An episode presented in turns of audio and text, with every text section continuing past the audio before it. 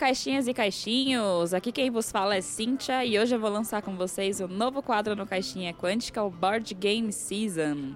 E para começar, a gente vai falar sobre um board game super legal, bem bacana, o Hero Quest.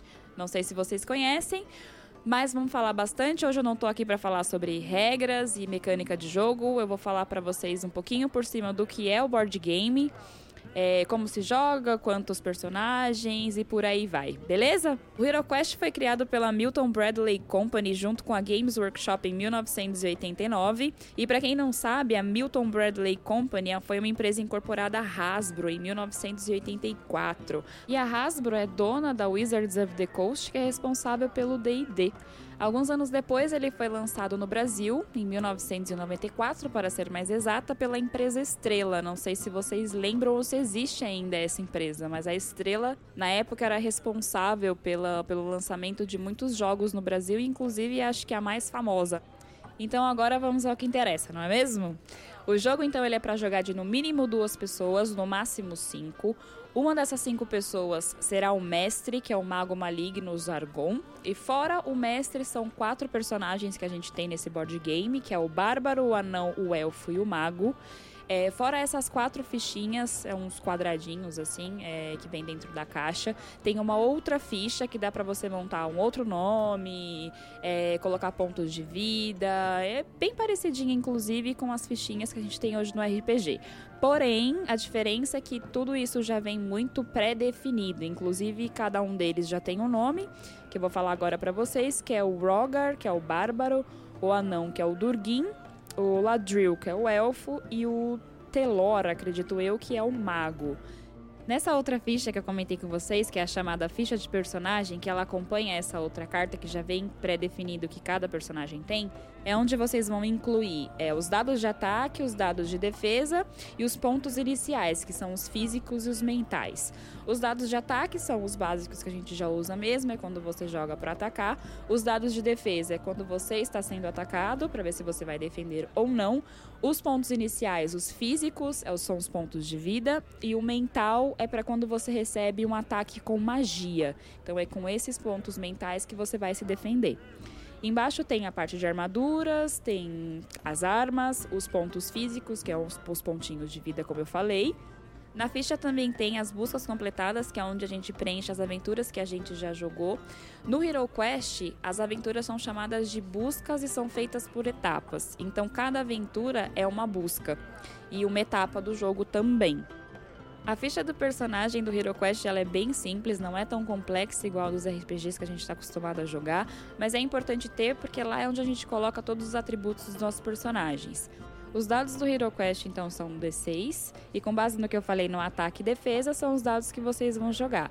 Claro, tudo com base no que no personagem que vocês escolheram, porque o bárbaro, por exemplo, tem mais de, de ataque e o mago tem menos. Os dados do jogo eles são todos personalizados. Então, para os heróis quando ataca, tem uma caveirinha, pros, tanto para um quanto para outro é a caveira na hora de atacar para ver se acerta, e tem também o escudo, que aí é o escudo do herói e o escudo da criatura. Então, quando você joga o dado, se você tirou, vamos supor, vamos usar o mago aqui como exemplo. O mago tem um, um dado apenas. Então, joguei um dado para atacar a criatura, saiu uma caveira a criatura vai ter que tirar, na quantidade de dados que ela tem, pelo menos um escudo para poder defender do meu ataque. Se ela não tirou nenhum escudo, automaticamente ela leva o ataque e assim sucessivamente. A mesma coisa. Quando a criatura ataca você, tirou uma quantidade de caveira, então você, quando for se defender, a mesma coisa. Tem que tirar a mesma quantidade de escudos em que a criatura tirou de caveira. O tabuleiro do jogo é uma dungeon. E para você andar em cima da dungeon, você joga o dado D6. Esses dados D6, eles não são personalizados como os de ataque e o de defesa que eu falei agora para vocês. É um dadinho D6 desses normais que a gente conhece. Então, para você andar, é a quantidade de dados que você tem para movimentação. Vamos usar aí de novo o mago como exemplo. O mago tem dois dados de movimentação. Então, ele joga o dado, a quantidade que dá no dado, ele anda em cima dos quadradinhos da dungeon.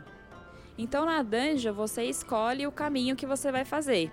Então de acordo com o que você escolhe, o mestre ele começa a montar com as mobílias que vem no jogo, é, como que é a sala em que você escolheu entrar na dungeon. Então lá dentro Você vai ter tesouros para poder explorar caso você queira, tem também armadilhas no jogo, então tudo vai de acordo com aquilo que você escolhe fazer. E o mais legal é que as buscas são todas modulares, então uma aventura ela nunca vai ser como a outra. Ou seja, né, é um jogo infinito. Não tem mais nenhuma busca, já jogou todas as buscas que tem no livro de buscas do jogo, você mesmo pode montar uma nova busca e continuar jogando Forever Hero Quest. E para concluir, chegando aqui no finalzinho do nosso episódio, por que, eu gosto tanto de Hero Quest?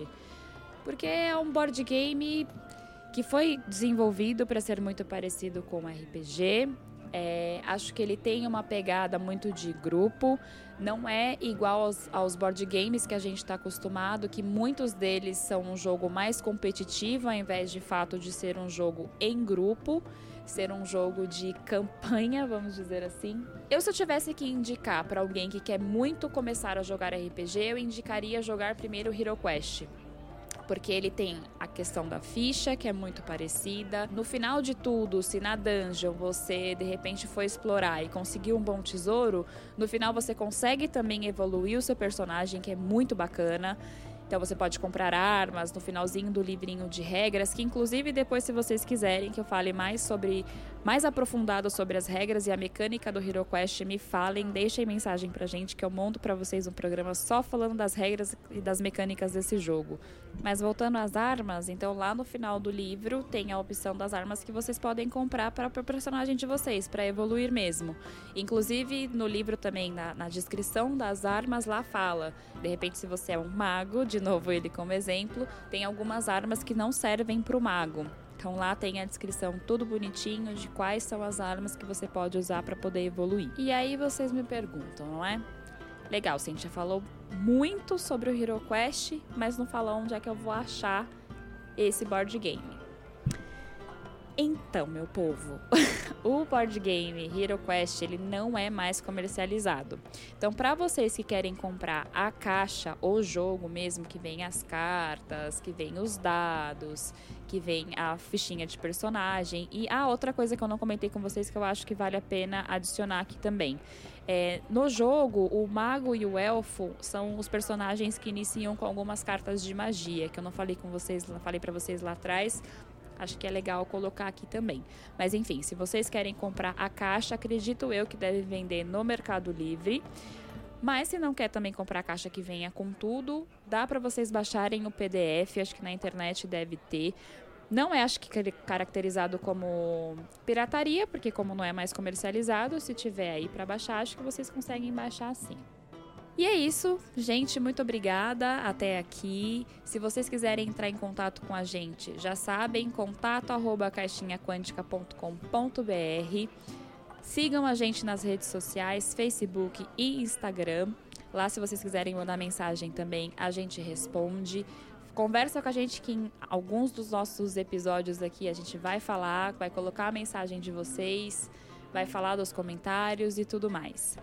Fora isso, a gente também tem também a, o Apoia-se os nossos patronos. E aí, se você também quiser apoiar aqui o nosso Caixinha Quântica, o nosso podcast, para a gente crescer e trazer cada vez mais conteúdo para vocês.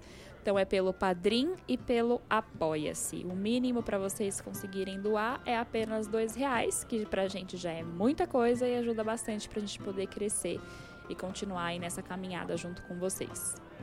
E eu vou ficando por aqui então e a gente se vê no próximo episódio do Caixinha Quântica Board Game Season com um novo jogo que eu vou trazer para vocês, deixando um spoiler aí. O próximo que a gente vai falar é o Andor.